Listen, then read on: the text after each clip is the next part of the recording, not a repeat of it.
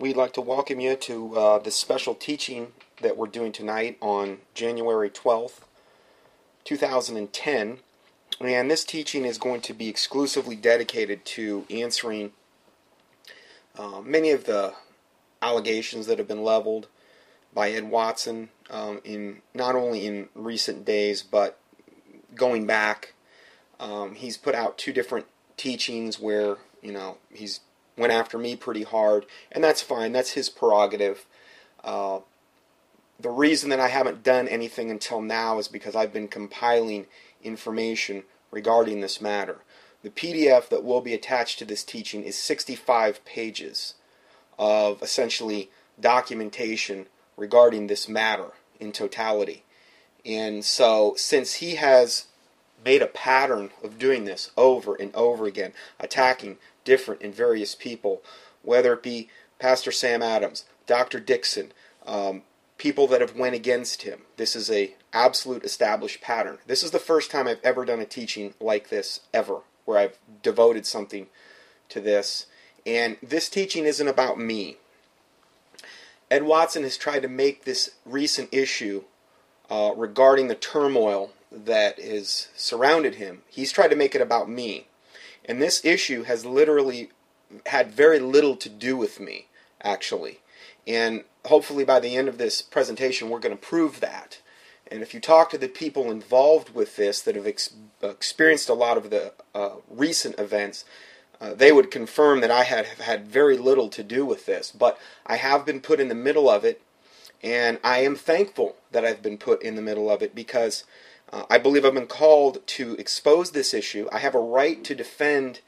Uh, really, it's more about defending these people. This teaching is about giving other people, the ones that have been firsthand eyewitnesses to the recent events in the past weeks and the past months. It's about giving them a voice. Many of these people are very severely traumatized over what they've went through. And we're going to be looking at the transcripts of actually what went on regarding this issue. We're not going to do that right off the bat, um, but we're going to be looking at that. I'm going to be reading it to you right from the things that were sent to me. Uh, and really, the thing is, is, you know, pray and fast about it. And, and ask God who is on the side of righteousness. And this is what I've posed to Ed. May the Lord Jesus Christ judge between him and myself to see who is on the cause of righteousness. That is the only thing that really matters to me. I pray God shut my mouth if I am in the wrong, that if I am on the cause of wickedness. But there's very many Bible verses that, that um, would indicate otherwise, particularly in lieu of the information that we're going to be going over. And these Bible verses may may not make a lot of sense to you regarding the situation right off the bat, but I think when we get to the end of this twenty-five page document, which I've abbreviated, and um, I've abbreviated for the sake of, of this teaching, the sixty-five page document will be attached to the teaching, but I've tried to hone it down to twenty-five pages. It's about as short as I could make it, because this has been a long time coming to do this type of thing. Romans sixteen, verse seventeen and eighteen says, "Now I beseech you, brethren, mark them which cause division and offenses, contrary to the doctrine which ye have learned, and avoid them. For they that are such serve not our Lord Jesus Christ, but their own belly, and by good words and fair speeches deceive the hearts of the simple." Uh, Second Timothy four, fifteen through four, fourteen through fifteen says, "Alexander the coppersmith did me much evil. The Lord reward him according to his works." So, there is clear biblical precedent in the Bible for marking these types of individuals. And you will have to judge by the end of this teaching if um, these verses would apply to the man in question. That's up to you. That's between you and God. Second Timothy four ten says, "Demas hath forsaken me, having loved, loved this present world." In other words, Paul named them by name. It's not unbiblical to do this, because this is not done in the modern day churches, is one of the main reasons that the church is in the shape that it's in. Because any form and any manner of sin and bad doctrine can come into a church, and nothing's done about it. Most of the time, in a lot of the different churches, if um, if you were going to purge somebody out, you'd have to start with the pastor. Not everybody, but many of them. Titus one, nine through fourteen says, "Holding fast the faithful word, as he hath been taught, that he may be able by sound doctrine to both exhort and convince the gainsayers. For there are many unruly and vain talkers and deceivers, especially they of the circumcision, whose mouths must be stopped. This is what the Bible says. Their mouths must be stopped. Certain people who subvert whole houses, teaching things they ought not for filthy lucre's sake. Wherefore rebuke them sharply, that they may be found sound in the faith. If a person is unrepentant and not willing to take any blame in regard to a given situation, and there's clearly blame that, um, that I think that would be an understatement of, of lame blame in regard to this regarding Ed Watson. I mean, it's the evidence, the evidence that I'm going to present to you is so overwhelming.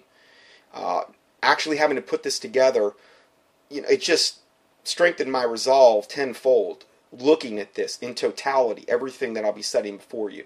And when you have somebody that's absolutely unrepentant and thinks they've done nothing wrong, um, you know, there's a time when you rebuke them sharply. There's a time when their mouths must be stopped. There's a time when you mark them. The Bible says if you see your brother overtaken in the error, go to such an one in a spirit of meekness, lest thou also be tempted. This wasn't the case with Ed. He was never, ever in any kind of repentant mode. To go to him in a spirit of meekness would have, because he didn't think he had ever done anything wrong. There was no error committed on his part, according to Ed Watson. Well, we'll look, we're going to look at that situation in totality, and you be the judge whether that be the case. Now, Ed had put in his first teaching description that um, he im- implored people that not to judge the message before they had listened to the whole thing. Now, he's done two different messages where I've been, I've had pot shots taken at me. And I knew he was going to do this because this is his pattern. This is what he does. When somebody goes against him, whether it's a church member, whether it's somebody he's consulted online, he goes after them. That's what he does. And he does it in his sermons. He uses the pulpit. He uses sermon audio in order to do this. I've never, I've never done what we're going to be doing tonight. I've never, thank God, I've never been put in a position where actually I had to do this. We expose um, people like Benny Hinn and Joel Osteen and people of this nature. But I've actually never had to do this with somebody um, like Ed Watson, who at one time I had referred to. Another reason that I'm doing this is because a lot of my listeners uh, have found out about Ed Watson through me. In fact, that's almost been the case, I would say, about one hundred percent of the time, if not ninety-nine percent of the time. So I have an obligation to them to warn them, to warn the flock, to warn my listeners. Okay, I have to do this. I have no choice from a biblical standpoint. So um, Ed's, Ed's cited Proverbs eighteen, thirteen, and seventeen regarding uh, he that judgeth the matter before he heareth it is both a folly and a shame unto him. Okay, I believe that's the verse he's in reference to. So what I'm asking you to do is hear me out. A lot of people have heard Ed out. I've had a lot of emails. I've had a lot of things leveled at me, a lot of accusations. So now all I'm asking is for the same common courtesy. Um, and since he's initiated this attack, Uh, I, I know from a biblical standpoint, even from that standpoint, I have a right to defend myself, but not so much to defend myself, but to defend the others and to give them a voice. Now, the first thing we're going to be looking at here um, is a rebuttal from Pastor Sam Adams, um, who has been a very good friend of mine for a long time. I've known Pastor Sam Adams for a long time, much longer than I've known Ed Watson. I've only met Ed Watson on one occasion, and that was only for about, you know, an hour and a half, two hour, you know, as far as the time I actually spent with him was probably more like a half hour to forty-five minutes at, at most, because it was at a hurricane preparedness meeting that Mike Slattery was giving. Okay, so that's been my only personal experience I've ever had with him, and I think one of the reasons I'm the one that's been chosen to bring this forth is because I've had very little uh, personal interaction with him. He's so wounded. The people that he's gotten, that have gotten close to him, they're traumatized right now. We're going to be talking about that later. It's better that I do this because um, I just believe I'm the one that's that's supposed to bring this forth, and and I believe that I, the Lord's led me to tie all this together in hopefully a coherent manner, so everyone can understand what's going on here. This is a letter that um, Sam Adams sent me, and this was the final draft of this from today, January twelfth. From um, Pastor Sam Adams. He's up on Sermon Audio right now, and I give you that link on the uh, P D F. And he's an excellent preacher, expositor of the Word. Um, I've known him like I said, a lot longer than I've known Ed Watson, just like I've known Doctor Dixon, and the accusations and things of this that he's leveled against them. Uh, this heretic label he loves to just blanketly put on people that go against him in any way, shape, or form uh, is really appalling. And this is Ed Watson's partial response. Now, I can't put the whole thing up here. If, if I did that, we'd be here for a ten-part teaching because it's a sixty-five page P D F. Okay, so I've I've kind of honed this down to about twenty-five pages, and that's what we'll be going over, and I have no idea how long this is going to take me to get through. Um, I would also ask my listeners that if you deem this this teaching um, worthy, that you would rate it in a positive way, because I know Ed's followers will be vigorously trying to do the opposite as they've done ever since he's released and, and started attacking me. Now, I was somebody he had never said a cross word about at all, as far as I knew. And as soon as I went against him in any way, shape, or form, he did to me what he's done to all the others, and he's attacked me, and now I'm essentially the seed of Satan in his eyes. So I, I, I am asking for that um, because, you know, I know what's coming on his end. So anyway, let's go further. He says, "Dear Brother Scott," now remember, I'm going to read this, and this is what Pastor Sam Adams is saying. I'm going to let him talk to you. Um, he's writing this letter to me, but I'm going to let him talk to you. And um, that's what we're going to be trying to do, is present their side of the argument. He says, "I'm writing this as an open letter of warning against Mister Ed Watson, self-proclaimed pastor from formerly of Durham, North Carolina, recently moved with his small band following uh, band of believers to Floyd, Virginia. While most of his local followers have seen him for the devil that we have found him to be, having reportedly fled his cult compound in Virginia for fear of their lives, some even leaving their possessions behind." Now, regarding this, this is probably the first time any of you have ever heard this. I will be giving a transcript of actually what was going on up in Virginia during this teaching that I got to me. It was an instant messaging transcript between two um, believers that were right in the middle of this. I am also going to try to, as much as I can, leave their actual names out of this because, again, like I said, these people have been really traumatized, really hurt, and I'm going to try to keep their identity as anonymous as I can uh, for the sake that they've already suffered so much as it is. So, going further, uh, he says, "They've fled the cult compound and fear their lives, some even leaving their possessions behind. Ed still poses a danger to the body of Christ in general due to his following he has built via the internet and his audience of listeners to the sermons he posts uh, to the Sermon Audio website. His main purpose, my main purpose in this letter is to sound a warning to any that may trust Ed Watson as a respectable preacher of the gospel, that I personally know Ed to be an absolute fraud, a doctrinal heretic, a slanderer, a talebearer, and a treacherous backstabber who mal- maliciously and consistently betrays those whom he pretends to befriend." Now again, there's going to be a lot of confirmation of these statements. You may be appalled right now, but there's going to be a lot of confirmation of what we're saying. The Bible says, "Speak evil of no man," but there's a big difference between evil and truth. We're supposed to mark them, which cause division and offenses contrary to the doctrine. Why, why do we do that? Why do we mark them? Well, so other people don't get hurt in the future. And this is for them too, the people that will be hurt if this teaching isn't done. If I sit silent and, and show that I have no backbone by willing to go back and, and, and to do a study like this, there's going to be a lot of other people hurt. And I'll be accountable for that because I could have done something to warn them. So let's go further. Uh, let's see. I that I personally know Ed Watson to be an absolute fraud, a doctrinal heretic, a slanderer, talebearer, treacherous backstabber, who malicious, maliciously and consistently betrays those whom he pretends to befriend. Also, who maliciously betrays those who confide in him for his so-called, quote, counsel. As he extracts intimate details of their personal lives under the cloak of pastoring them, only to later publicize such information against them when they do not perform according to his controlled, his controlling desires. And again, there's going to be confirmation of this. So, um, uh, let's see here. When they do not perform according to his controlling desires, or when it appears that he will be exposed, Ed Watson is a rabid, ravening wolf in sheep's clothing, one whom I would strongly encourage you to publicly withdraw from for the sake of your ministry. Now again, I've known Pastor Adams for quite a while. I have never, ever seen him write a letter like this about anybody.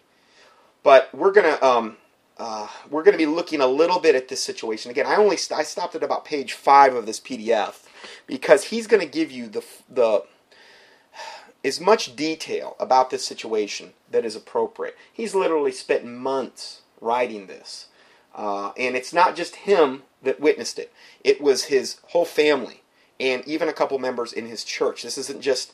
Um, In other words, I've never known Pastor Adams to go around having axes to grind and wanting to, you know, belittle and degrade other people for the sake of, of puffing himself up. I've, I've never seen that pattern in him whatsoever. So I just wanted to kind of throw that in here. Uh, let's go further. Uh, let's see. So he maliciously betrays those who confided him for the so-called counsel. He does this through his degree that he has, I believe, in psychology. As he extracts intimate details of their personal lives under the cloak of, quote, pastoring them, only to later publicize such details against them when they do not perform according to his controlling desires or when it appears he will be exposed. Ed Watson is a rabid, ravening wolf in sheep's clothing, one whom I would strongly encourage you to publicly withdraw from for your sake and your ministry. After the damage Watson did to my family, to me personally, and to our church, I somehow found the grace to leave Ed in God's hands, to not avenge myself, but, quote, to give place unto God's wrath, which is very biblical, Romans twelve nineteen. So in other words, this isn't something that Pastor Adams or myself have just made some snap decision on. This has been a long time coming, okay, particularly on his end, because he knew about this Uh, way long ago when I really wasn't aware of this, okay? So for him, he's really been patient before actually stepping forward with this. Let's see here. Um, uh, he he's left it in God's hands not to avenge myself. Okay, then he goes on, notifying Ed that I was calling for the Lord to judge between him and me, remaining silent, and praying for the past six months that the Lord would expose Ed's truly evil character to others as he did to us. It now appears the Lord has done exactly that. Since the dust in our run-in with Ed has settled, we have moved on, and both my family and our church have heard quite enough of Ed Watson. I have nothing to gain at this point by bringing these issues back up. In fact, I risk drawing the attention of those who previously ignored Ed's mad ravings to the maliciously evil false accusations Ed leveled against me, and more particularly against my daughter, which were clearly designed to propagate and propagated to discredit her testimony against him. However, seeing the way the Lord has brought some things to light from the sources and witnesses regarding Ed and how he is continuing to damage others as he did us, I now believe I have a duty both to denounce Ed's blasphemous heresies and false teachings, and also clearly state for the record all facts surrounding Ed's attack against my ministry and my family, including the witness facts uh, of his inordinate infect affection toward my twenty-two-year-old daughter and his attempt to get her to break up with her fiancé, and in And in his words, quote, wait until I'm a widower. Now, if you want to read the, the full thing on this, I'm not going to get into all of the of the details surrounding that. Again, it would be a ten-part teaching if I did. But, I again, you'll see the P D F and the full twenty-six page uh, letter from Ed Watson will be at the very, very start of it, and you can, you can read more about that. Since Ed came out... Um, came out of Pentecostalism and now claims to be a Baptist, if Ed Watson wants to contest any of my herein charges against him, then I challenge him to appear, as I will, before an independent ecclesiastical court composed of at least three mutually agreed upon independent Baptist pastors. My guess is that Ed will not do so, but will run like a cockroach when the light is turned on, especially since there are now many more witnesses of his very evil nature and behavior. Um... And he quotes Titus one ten and eleven like I, I did at the very start. These are just some initial things uh, regarding Ed. Ed, number one, Ed is a biblically ignorant doctrinal heretic who is completely unbalanced in his theology and preaches a false gospel of security in self rather than true security in Christ, and who also sees demons behind every bush, every sin, and every Christian that crosses him. Um, while Ed...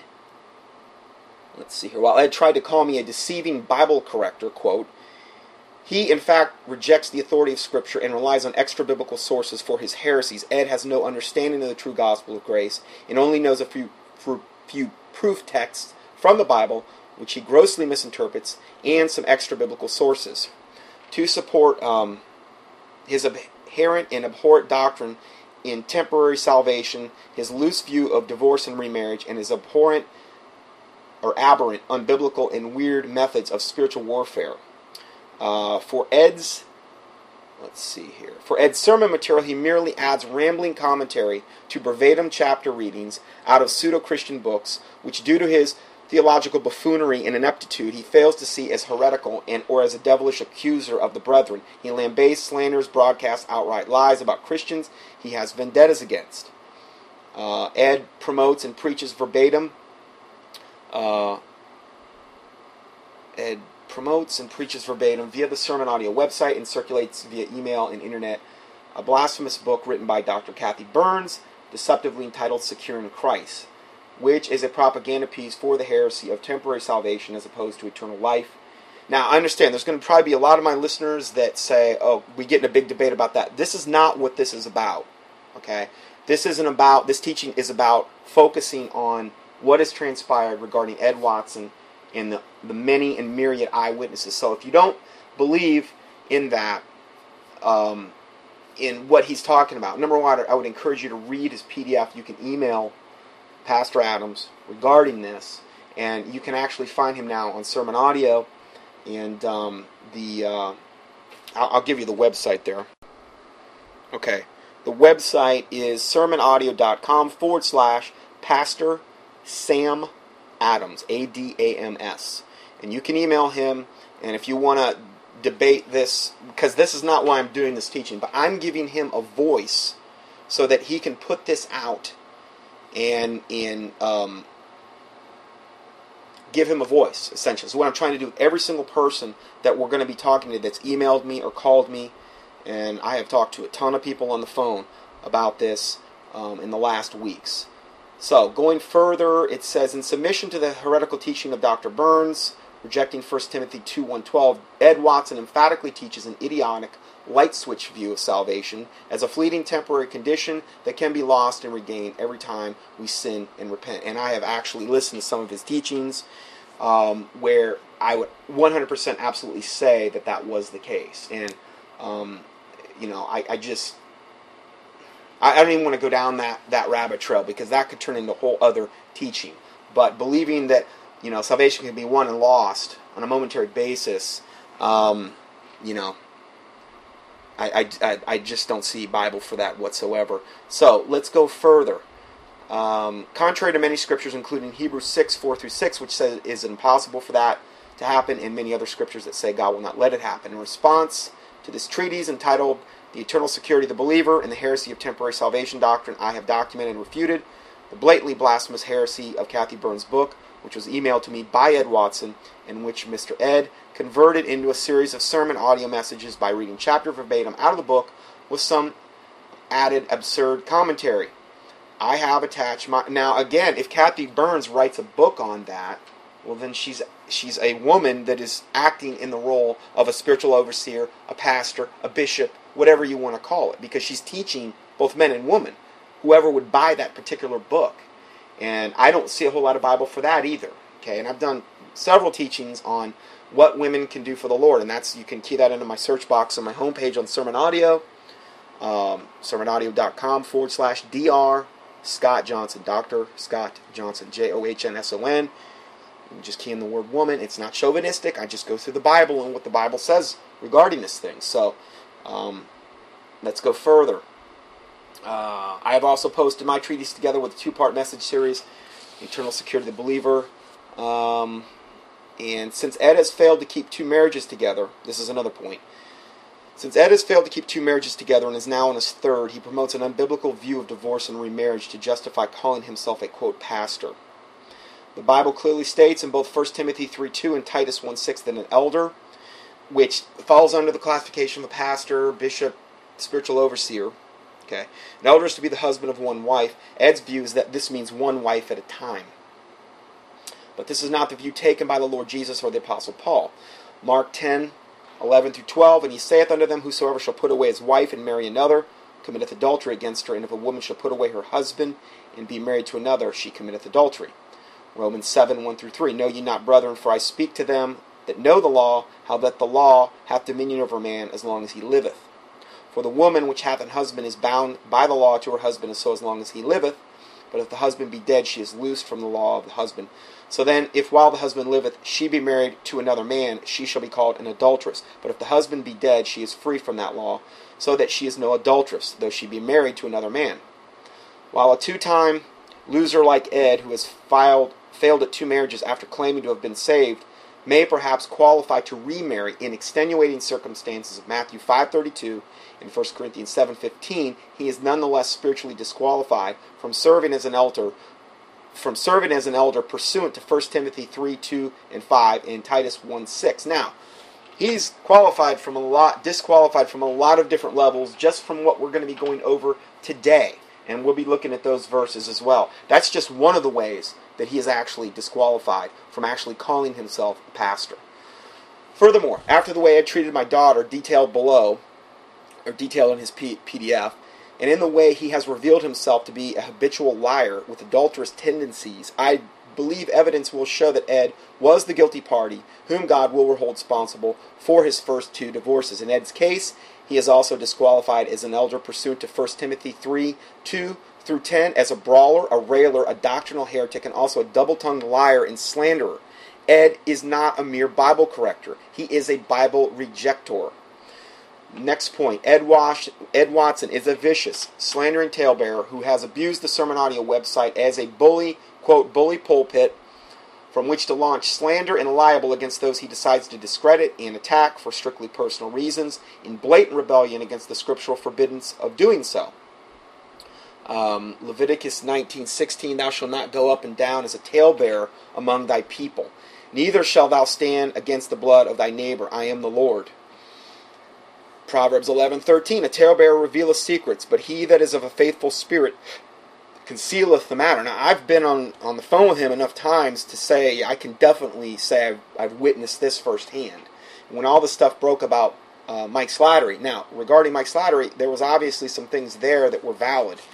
Uh, but to go into all the gory details that Ed did in the teaching, and I really regret posting that teaching from him, but at the time, I didn't know, uh, I didn't know all of the things that we're getting into today about Ed.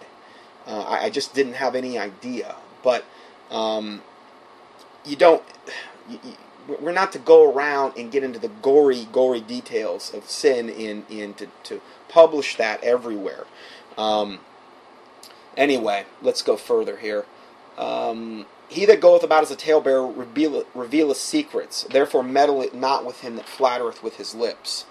Ed Watson is by far the most evil, and this is Sam Adams, uh, back to his expose. Ed Watson is by far the most evil, vicious talebearer I've ever known. In my case, he not only posted his slander, lies, and unwitnessed accusations to Sermon Audio, he also did so to our church, Yahoo group, email list, an overtly evil act for which the Lord will hold him accountable, according to Proverbs six nineteen, First Corinthians three seventeen, and First Timothy five nineteen.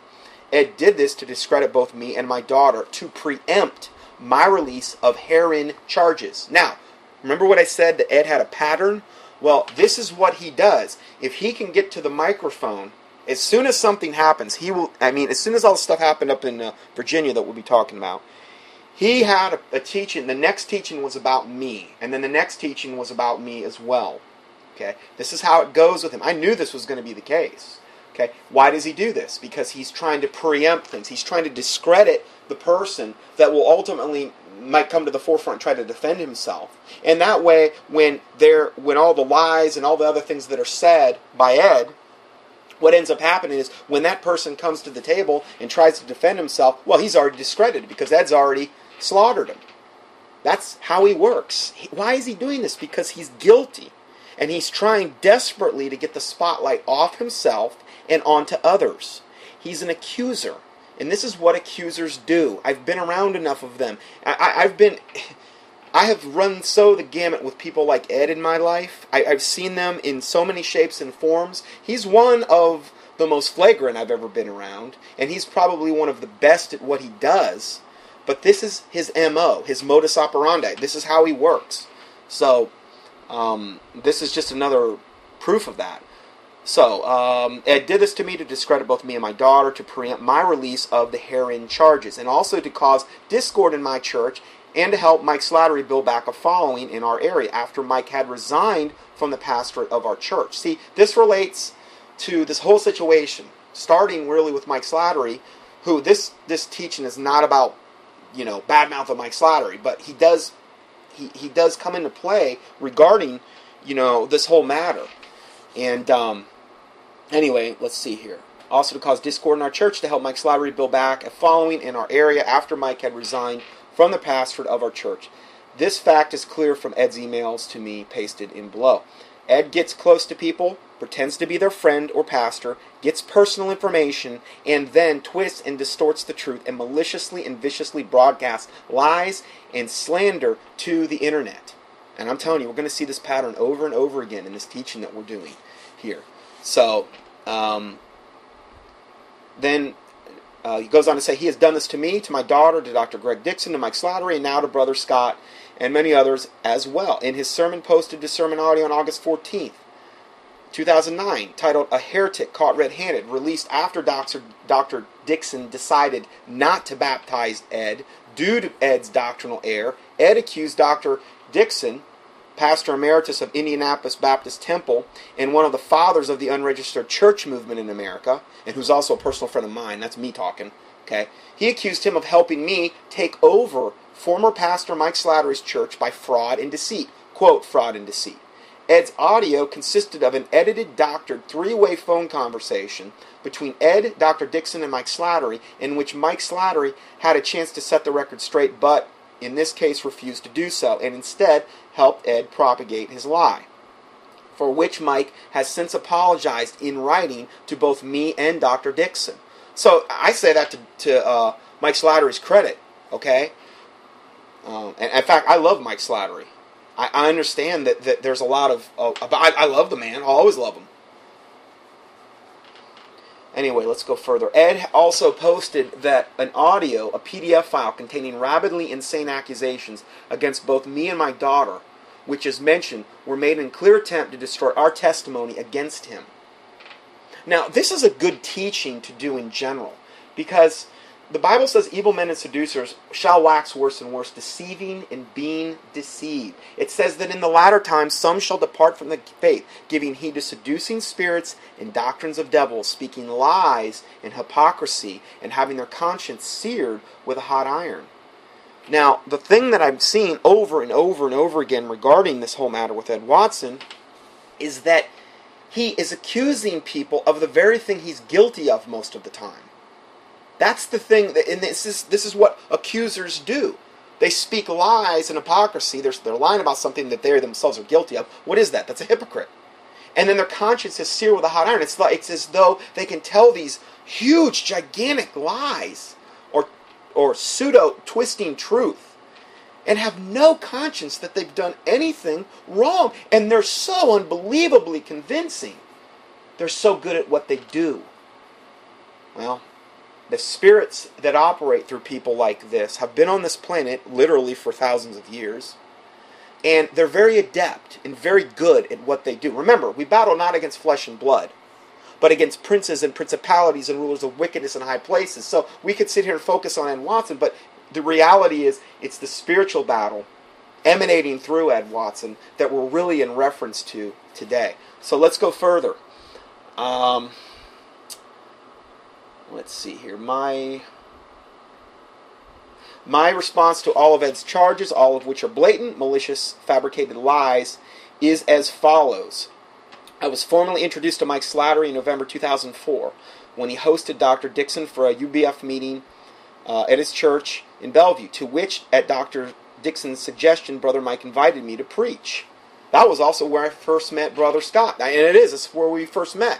Both... Um, Uh, Pastor Adams and myself. I was immediately impressed with him. Um, very good speaker. And his ability to make complicated biblical matters, the stuff that he's wrote on the five oh one c three church, he's taken very, very complex matters and made them very simple. I told him that before. I mean, I wasn't trying to, you know, puff him up or anything, but I was always very impressed, particularly with his writing ability. Um, and his it, it was just, you know, a real gift from God. But anyway, um, okay, so, and then in April of two thousand eight, after renewed contact, Mike invited me up to his church to preach again. Four months later, on August twenty-sixth, two thousand eight, I received a phone call from a member of Brother Slattery's church, Donnie Barber, saying that there was a problem in their church, that he believed Brother Mike needed to step down to, due to serious family problems, and asking me to intervene. I told him I did not want to hear any accusations against Mike without the testimony of other witnesses. I then received calls from two other church members who confirmed the problem. Then I put a call into Brother Mike and left him a message asking him to return my call. Mike returned my call the following day, filled me in on the problem, and asked me to fill in for him until he could put things back together in his family, to which I agreed. Mike told me in that initial conversation that he was once told by a former pastor that if he ever needed to step down from the pastorate, that he needed to get as far away from the church as possible and let the new pastor have free reign, unhindered by the former pastor's presence, and assured me that if he could not return to the past pastorate, that it was what he would, and that that that would be what he did. In other words, getting away from the situation uh, of the church, mentioning the possibility that he would move his family to Idaho, which understandably could not pan out uh, under Mike's circumstances. Okay, so okay, so then the next night, Wednesday, August twenty-seventh, I showed up at the church as requested. It was a sad night, only about fifteen people in attendance. Mike made some comments about his wife not returning and introduced me as the church's new pastor, which shocked me a bit, as I, as it probably did the others as well. I told the church that I was there under Mike's authority, that he was still the elder, and that I was only filling in until he could be restored, calling for a time of fasting and prayer for the Slattery family. Over the course of the next month, I preached several topical and doctrinal messages so the church would know where I stand on controversial issues in the event they needed to call me as their pastor. In other words, he was trying to be totally above board, which is what you should do, and he did that.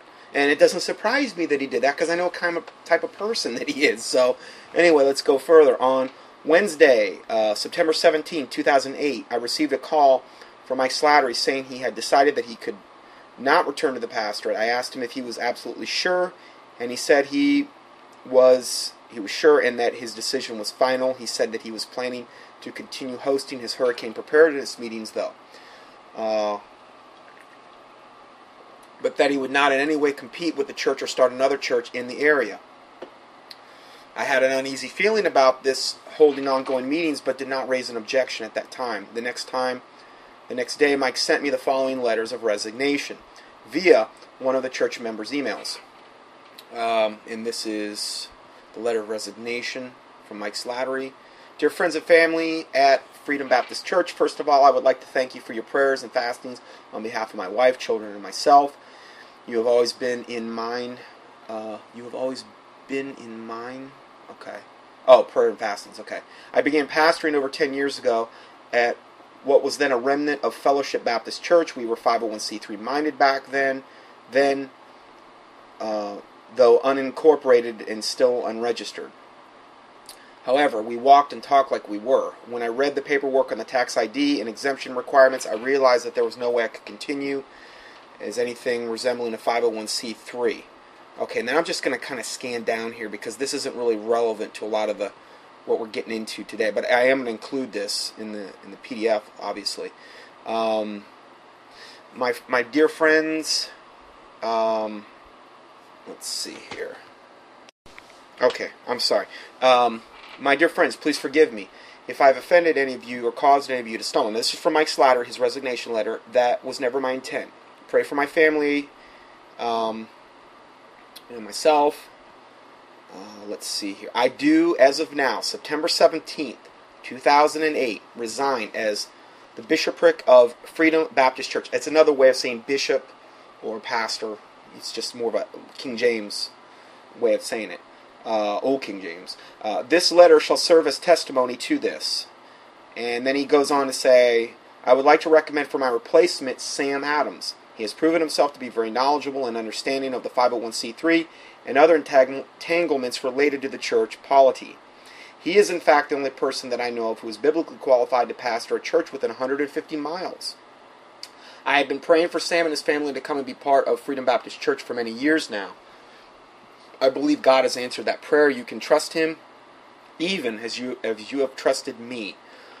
I pray that your trust was earned. Now, or this, you know, if, if you have respect for Mike Slattery, then this letter should carry some weight regarding Pastor Adams' testimony as well. I mean, I know I've already endorsed him, but this was Mike Slattery endorsing him as well. Okay, so it's some, just something to think about here, because the Bible says out of the mouth of two or three witnesses a thing is established. And what we're trying to do here is give you a lot, a boatload of confirmation here regarding this matter. So, um, let's see here. Where you and, uh, this is Mike Slattery, let's see here. Um, okay. Where you and I have not always agreed on things that I've preached on or taught, you hung in there and agreed to disagree so that we might move forward in Christ. I pray you afford Sam Adams the same courtesy. Brethren, do not fight among yourselves, do not bicker. Love the brethren, be merciful, have pity. Meddle not in other men's business. If possible, be at peace with all men. See, if, if it be possible. The Bible says, inasmuch as lieth within you, live in peace with all men. Sometimes that's not possible, though. And this is a situation where it's not possible to have peace with Ed Watson. So then what's the alternative? The alternative is all the verses we gave at the beginning of this study, to mark them, to um, expose this type of, of, of um, things that are going on in the church. Because if it doesn't get exposed, more evil will come of it. So let's go further. Um, meddle not in other men's business. If it be possible, be at peace with all men, especially those that be of the household of faith. Brother Mike Slattery. Okay, that was the letter. Or an abbreviated form. Okay, so then, back to Pastor Adams. Mike also contacted Doctor Dixon for his recommendation before recommending me to the pastorate. His letter was read to the congregation Sunday night, September twenty-first, two thousand eight. And um, at the meeting, I preached a message, quote, where I stand. And I mean, I remember when I heard this, when um, Pastor Adams got this. I, I was so happy that, that if of all people that I thought was a fit there and qualified to be there, I felt it that he was the one. My name came up and I said, whoa, whoa, I'm not a pastor. I mean, um, I'm a watchman. I'm a pastor, and and as Ed or, as Ed put in there, I'm unordained. Yeah, that's true. I am unordained. I just believe the Holy Spirit that will. Um, Jesus talked about the Holy Spirit that I will send will teach you and cause all things to be brought in remembrance that I have taught you. Okay, I'm a watchman. I've never called myself a pastor. Um, I'm not called to that position. Um, he's claimed I don't go to church. Well, when you hear my studies on Sunday mornings, this is a special study we're doing today. Um, I'm here with a widow, a Christian widow, um, uh, in her uh, sixties, and my daughter. And the Bible says, where two or three are gathered together in my name, there I am in the midst of them. I do not attend any of the local churches because I've been to the ones that are, I would say, the most qualified, and they're essentially five oh one c three institutions, and there's a lot of lukewarmness and a lot of things that go on in there that I don't want to have any part of. And trust me, I tried for a lot of years. I had a lot of years where I where I went from different and various churches, um, and I ran the gamut. I started out in the whole charismatic thing and Pentecostal, and then I went from that to an independent, fundamental, King James only uh, type of church, and um, you know, I just couldn't find anything that that that was there. And my last um, bout with this was essentially I ended up leaving the church. It was actually um, over the whole Xmas issue, because I was teaching adult Sunday school, and um, that whole Xmas issue came up, and there was a lot of people in that church that really uh, took issue with me on that. And you know, that was what launched me into Sermon Audio. So uh, I've been in a lot of these different situations. And um, when we meet here, we typically partake of the Lord's Supper. We pray before and after. Um, so that level, that charge that he leveled against me, I wanted to address that as well, um, because I knew that that was an issue for uh, one of the things that he had brought up. And um, let's see. Let's go further here. So, Pastor, this, this letter of resignation was read to the congregation Sunday night, September twenty-first, two thousand eight. At the meeting, I preached a message, quote, "Where I Stand," laying out my position on several issues such as Christian liberty, dress standards, and many other areas of potential controversy. I told the church that I would not accept the position of pastor if there was any dissent or if the calling was not unanimous. Uh, after the, re- I mean, how much more above board could he be? Okay. Uh, anyway, um, after the meet regular meeting, I met with the men of the church, opened myself up to questions, and then the men unanimously unanimously.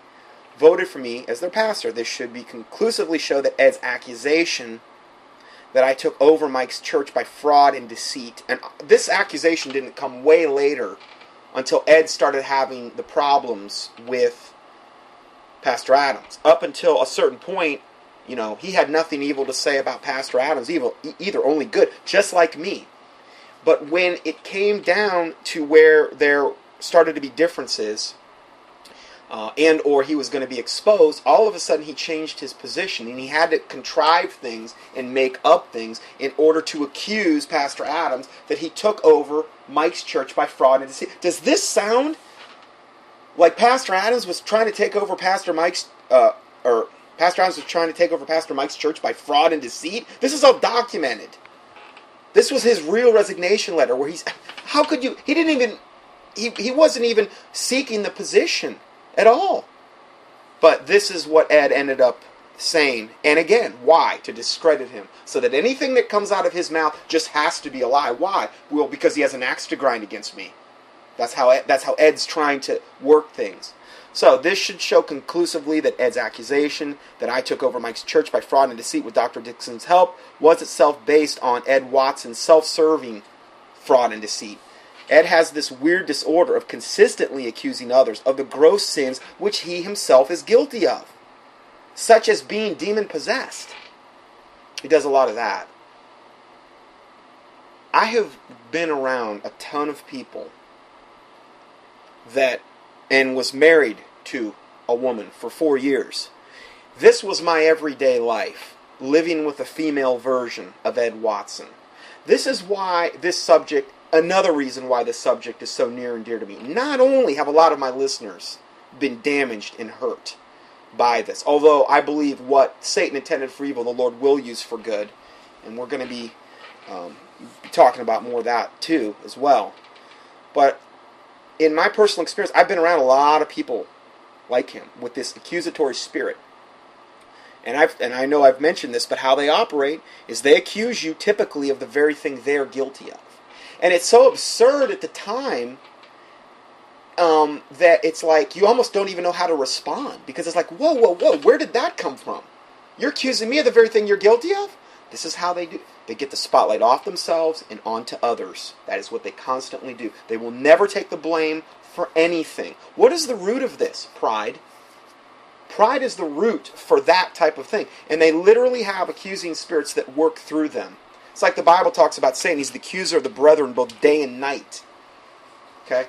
This is the this is the, what I'm seeing going on here. Time and time and time again. And you have to understand, most of what I'm presenting tonight, I'm only one person. There's been over fifteen different eyewitnesses. It, I mean, these are just ones that I know of. And this is not including the children. But there's been over fifteen different eyewitnesses just recently of Ed's unbiblical behavior, and of these very things that we're talking about tonight. So, again, I'm trying to give them a voice. The first one here is um, uh, Pastor Adams. Now, Pastor Slattery would also concur on much of this, I'm sure, as well, at this point. Uh, because I know um, he's at odds with Pastor Slattery as well. The, the thing you have to ask yourself, and I, I wrote this in the letter, and I'll read that letter later, is that the thing you have to ask yourself is, is all of a sudden, are we, like me and and Pastor Adams and Mike Slattery and Doctor Dixon and all these eyewitnesses that have seen what's went on with Ed, is it that we're all of a sudden out to get him, and that we just want to have like some reason to destroy him because we're just all evil and we just want to, like, you know, condemn him so that it makes us feel better about ourselves? Is is that is, is that what's going on here? Do you think that's what's really going on here? Now, I've only gotten, we're on page nine. I got we got to go to page twenty-five. Okay, it's probably going to take me about three parts to get this done. But this is something you have to ask yourself. And I asked that question to Ed, and you'll you'll read that later. I think I did it a little better when I asked him. But anyway, let's um let's go further. Um, the more serious problem with Ed's posting on his sermon audio recording on August fourteenth involves the P D F posted with his message in which Ed published venomous slander and lies against me, in particular my daughter. See, I mean, you know, you talk about a low blow. You're, you're going after, you're going after a pastor's child, his daughter. I, man, I praise the Lord Jesus Christ. My daughter was never around him. I mean, he just lashes out at anybody he can lash out at. Why? To get the spotlight off Ed. Anyway, in his message in which Ed published venomous slander and lies against me, in particular against my daughter, in an attempt to discredit her testimony against him regarding the inordinate infection he expressed toward her in no uncertain terms. Now, I'm not going to say anything more about that. You'll have to read the P D F, and if you want to, you can contact Pastor Adams. But I know one thing. If that had went on with my daughter, I'd be a little bit mad too. And he's been, and Pastor Adams has been through the ringer with people in times past betraying him and his family. And that's all I'm going to say. But um, um, I, I thank God I haven't had to go through what he's went through. That's for sure. I can't even imagine some of the stuff that man's had to endure. And then this thing happens with Ed. It's just unbelievable. So let's go further. Uh, this leads to my next point. Three, Ed Watson is treacherously, maliciously, and publicly betrays the confidence of those whom he extracts personal information from under the cloak of counseling them, because he's got this psychology degree. Ed did this exactly to my daughter and to Mike Slattery and to others also. To explain this point, I must first explain how Mike Slattery brought Ed Watson onto the scene. Now, I'm going to end there on that. Okay, that's up to about page five of his twenty-six page P D F. I'm doing that for the sake of time because I I, I don't want to turn this into a ten-parter. So we want to try to keep it as short as we can. I'm almost done with the first part now as it is. Okay, uh, this next uh, is from Doctor Dixon, um, and this is to Sam Adams and uh, Mike Slattery. He says, regarding Ed Watson, from Doctor Dixon, all I know is that he is a liar. He lied about me and Pastor Adams over the internet, and when confronted by phone in front of my son, refused to retract his lies. He taped the conversation, doctored it, and released it over the internet with more lies. And I hate to say it, but this is what people like him do. They literally, their life is built around doing this very thing. And am I supposed to sit here and make apologies for that? Am I supposed to sit here and make apologies for exposing someone like that? No, I'm sorry, I won't. Like I prayed at the start of this, may God shut my mouth. May God judge me if I am not on the cause of righteousness regarding this matter. I mean that too. I want him to shut my mouth. It's not like I, he needs to get my permission. But I humble myself before God and pray to God that he would. But so far that hasn't happened. And um, we're going to look at more some emails I've received. And again, I have taken the email contacts out of here. It's not fair to my listeners that have been damaged. And one of the things about this is virtually this last thing that happened up in Virginia that we'll be getting into. Most of what transpired up there, if it, now I'm, I'm really trying to analyze this situation, or a lot of what transpired up there is a direct result of them finding out about Ed through my ministry. Just like when all this stuff went down with Mike Slattery. They had typically found out about him through my ministry. And I'm not bragging, but I feel a certain, a large responsibility to help those types of people because I care about my listeners. And and again, it's it's it's a biblical obligation to, to do that. So, um, this is from one of my listeners who had received counsel from Ed. Um, and she goes on to say, uh, I stopped talking with Ed weeks ago when I heard the interview between him and Doctor Dixon. The interview between him and Doctor Dixon was so bad that even a totally unsaved person refused to believe Ed was a Christian. Even the totally unsaved refused to believe Ed was a Christian. Okay, so again, what she was saying is this is when he was going after Doctor Dixon. Her impression of it, and I wasn't trying to, she just emailed this to me. She says, I, I, um, it was so bad um, that even the totally unsaved refused to believe Ed was a Christian. I did not say anything about it, what I was thinking and feeling to anyone, but those who were close to me that I knew by overhearing, because he was your friend and you did not know me enough for me to have any true credibility with you. Um, God bless you in your ministry. So uh, she was, you know, that's what she felt about. And I'm, I'm again, a lot of this is giving other people a voice regarding this matter. We've just really touched the tip of the iceberg so far. Okay, so then the next one from her. Um, she, I was going through counseling with Ed, and he, and when he moved, he refused to talk to me or even answer his phone. He knows things about me that I had not even told my psychologist because I was ready for healing. And when he did the, his teaching on the doctrine of hell, he commented on a particular sin issue I confided him about and said something along the lines of me going to hell. I did not give it much thought at the time because it was his opinion, but it left me hanging and I felt a bit violated. When I thought about it later, I realized that why, that was why he refused to continue counseling without even telling me he was going to stop. I only felt vi- I not only felt violated, but abandoned. I know I am sounding like a child, but also when I go back through the teachings, he did the same through the teachings he did during the time we were talking.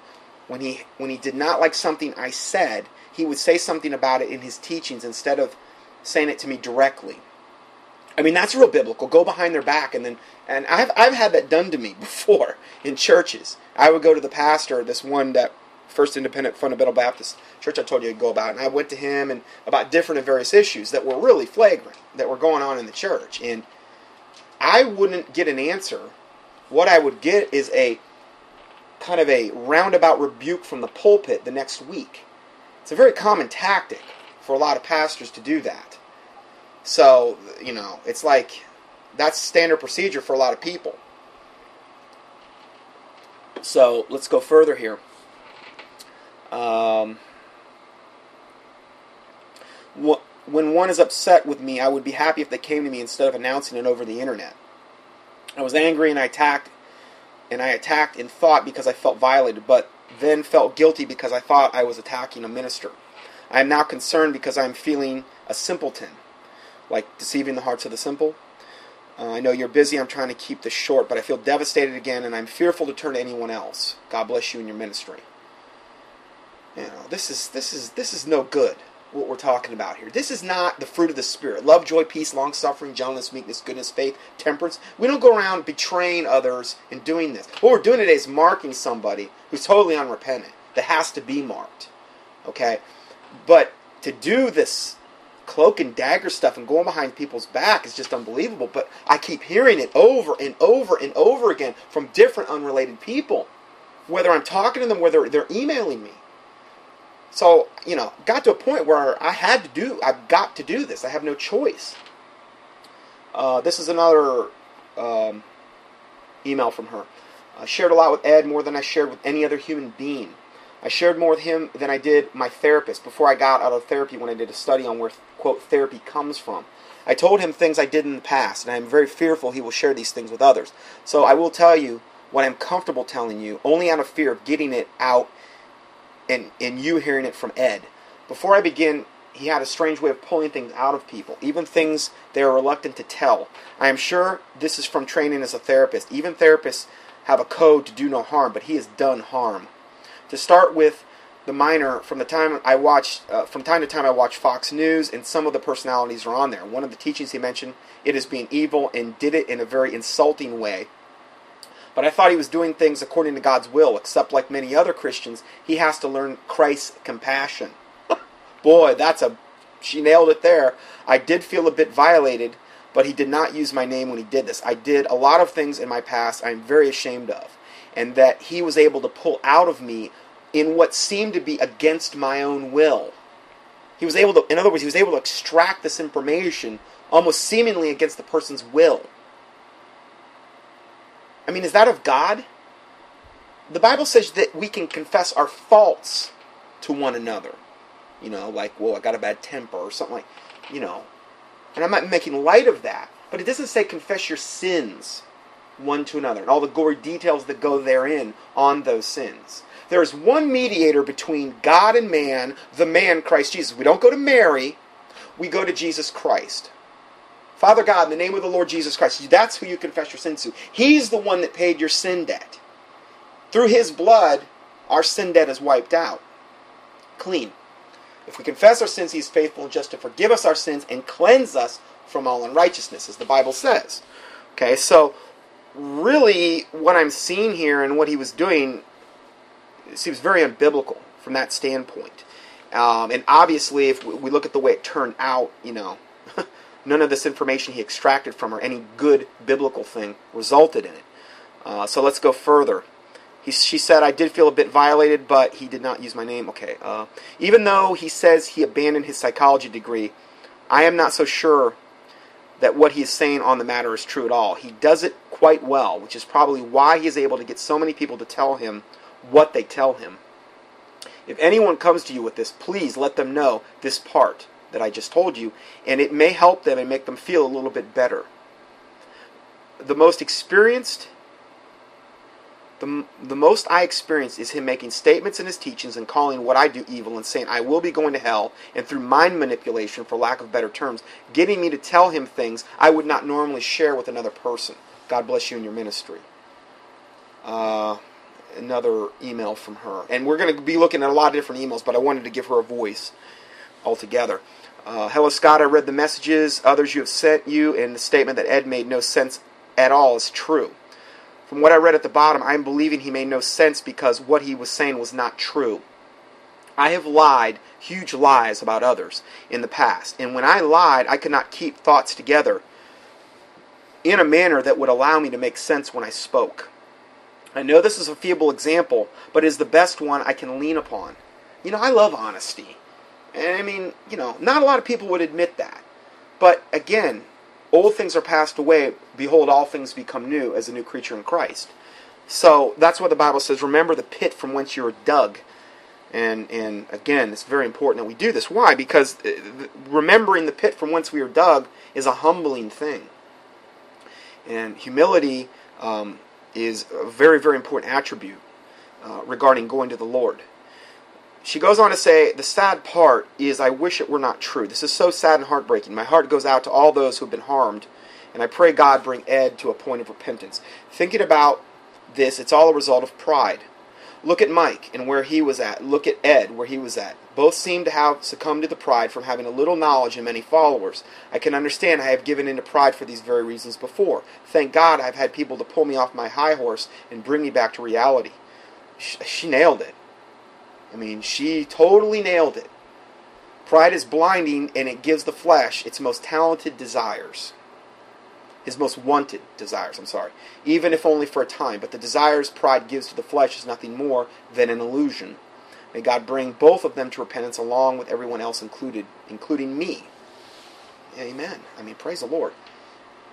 Now, we've already discussed some of these things, but biblical qualifications for a pastor, bishop, elder, deacon, or spiritual overseer.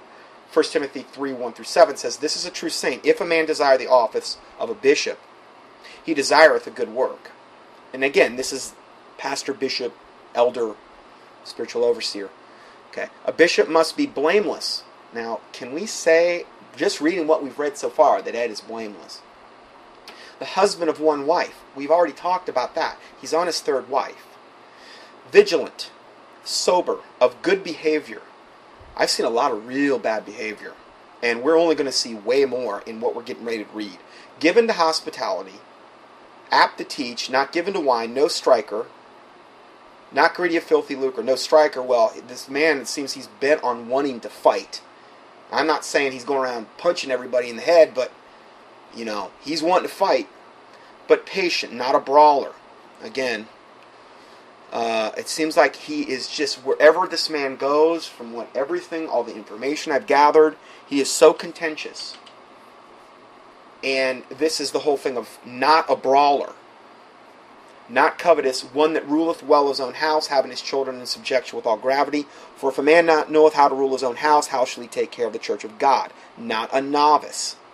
As far as I'm concerned, he's proven himself to be that in his actions. Lest being lifted up with pride, what did what did the listener just say? Pride. Lest being lifted up with pride, he fall into condemnation of the devil. And I'm telling you, it was the first sin ever recorded in the Bible, if you really think about it, because Satan was the first one that fell. And this most likely preceded the Garden of Eden. Well, why did Satan fall? Well, it says it in Ezekiel, because of his merchandise and because of his beauty, he was lifted up. Well, isn't that pride? Yeah, it's pride. It's the first sin in the Bible. It's pride blinds you. I mean, Satan actually started thinking that he was going to usurp the throne of God. He had to be pretty delusional. Okay? Had to be pretty delusional to do that. Um, and what happened? He was lifted up with pride. And this is what we all have to guard against, particularly the more knowledge that we acquire. And this is why I believe one of the first things the Lord ever showed me was fear of God and humility. Not only before God, but before your fellow man. And um, something that you should pray for, fear of God and humility. I really believe that. Um, because this can happen so easy. Then going further, it says, moreover, he must have a good report of them which are without. well, uh, I'm not calling what we're talking about today a very good report. Now, I understand that Jesus Christ says, blessed are you when all men persecute you and speak evil of you for my sake, for great is your reward. Okay, that's that's suffering for the cause of righteousness. What we're talking about today is not Ed suffering for the cause of righteousness, which is what he's laying this out to be in his, particularly his last uh, uh, teaching that he just put up on Sermon Audio. He's not suffering for the cause of righteousness. He's suffering for the cause of wickedness, his own wickedness. And and again, if you're not convinced of that, just hang with us. Uh, let's go here more. Moreover, he must have a good report of them which are without, lest he fall into reproach and the snare of the devil. Um, this this lady had emailed me. Now, this is just somebody that I just on my email list. She just emailed me this out of the blue. I didn't solicit this or anything. One of my longtime listeners, Jane, she says, I believe, regarding Slattery, I believe I found the item I was looking for regarding Ed Watson, Ed Watson purging leaven. Now, this is the one where he went after Mike Slattery. This is the one that, unfortunately, I promoted. Oh, boy. What a lunkhead move on my part. Anyway, um, it's really weird because I have I have heard that Ed is going to be kicked off Sermon Audio. And it was really weird because the other day I was up on Sermon Audio and I looked to the right where they have all the uh, little teachings that are posted that you, you have to pay for. It's like twenty-five dollars, I think, to post. And um, he had this teaching up there, Purging Leaven, Ed Watson. He was promoting it. You know, I mean, like the week before he's going to be kicked off, he's going after uh, Mike Slattery again. I, I don't, I don't, I don't understand it. But anyway, um, then she goes on to say, listening to Edward Watson made me feel sick to my stomach. What a creep. That's what she said. Um, you know, it's all, it's all going to be all in this document I'm going to put up there. And I will say, I don't know how long this is going to be up on Sermon Audio. So um, if you have a way to download it, if you want to hear it, you better.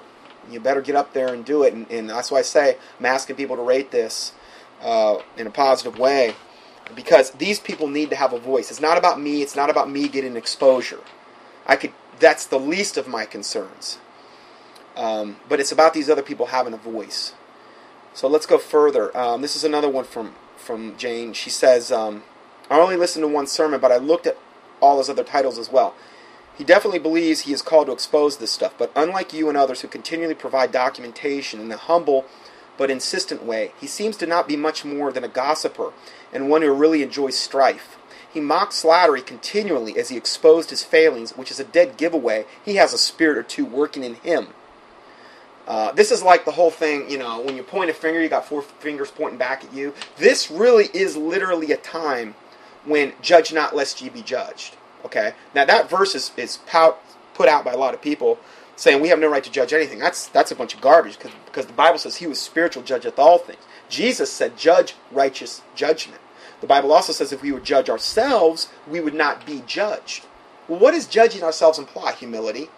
If you're full of pride, you're not going to be judging yourselves. But you're full of pride, you're going to be really looking to judge all the other people's sins that are around you. Now, when Jesus said, "Judge not, lest ye be judged," what was the context of that parable or that verse?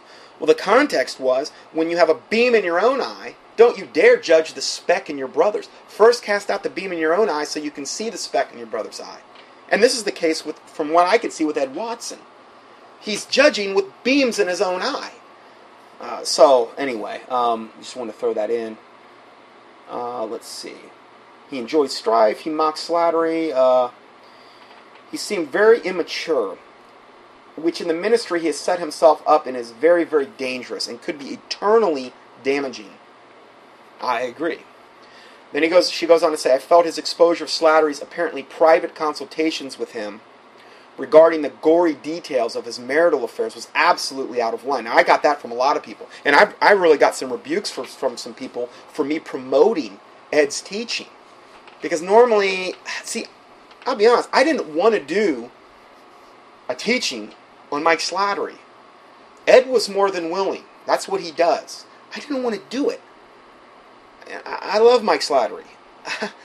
And I knew, though, that he had hurt some of my listeners, and I thought I was kind of in a rock and a hard place. I'm not saying I made the right decision, and I apologize to those that were traumatized by Ed's teaching, this purging out the old leaven teaching regarding Mike Slattery. I also knew that I had to do something, and I guess uh, what I should have done in hindsight is really looked at this further, but I didn't have all the particulars on Ed Watson. I was trusting him and thinking that he was, you know, what he was represented to be, a great guy and all these other things, and unfortunately I got taken in by Ed Watson, just like Pastor Adams did, and he, he'll be the first to admit it to you. People like him are very good at what they do, and they're very good when they initially come in contact with you of being real buddy-buddy. Uh, and, and he's very good. I remember the night I met him. Really good. Uh, but anyway... So let's go further. Uh, uh, exposing problems, evil apostasy in the church or not, no one should be hearing of the details, the gory details that he mentioned. And I just don't believe his approach would cause anyone to accept his counseling. Man, I, I remember when he got on the phone with me about um, Mike Slattery, and my words, like the first five minutes, he was saying this stuff, and I'm thinking, whoa, whoa, Ed, I don't need to know all this. I don't need to know all this stuff about Mike. I mean, and the problem is, is once he says it, that thought's in your head, and it's like, man, I don't want that thought in my head. But, I don't know. He did that to me on several occasions about different things. This was before I found out about him. I've heard his his his side of the story, too, regarding um, Pastor Adams. In fact, I was rather taken in at the time, and although I wasn't against Pastor Adams, I was listening to Ed Watson, all the all the slander he was leveling against um, Pastor Adams. And I'm really ashamed to admit that. But again, people like this are so good at what they do, and they can take you in, and it's so subtle. You just don't even know it's even hardly happening. Um, but anyway, the Lord, the Lord showed me better. Uh, let's see here. And I just don't believe his approach would cause anyone to accept his counseling, or worse, restore anyone to a local fellowship. That kind of ridicule and humiliation seems to seems seems to me would have done permanent damage. So God bless you, Jane. And okay, next, okay, now we're going to talk about the Virginia debacle. And I'm going to go ahead and go to part two here. It's going to be a good time to end this one, and we'll go to part two, and maybe we'll be able to get this done. Yeah, I think we'll be able to get this done in two parts. God bless you.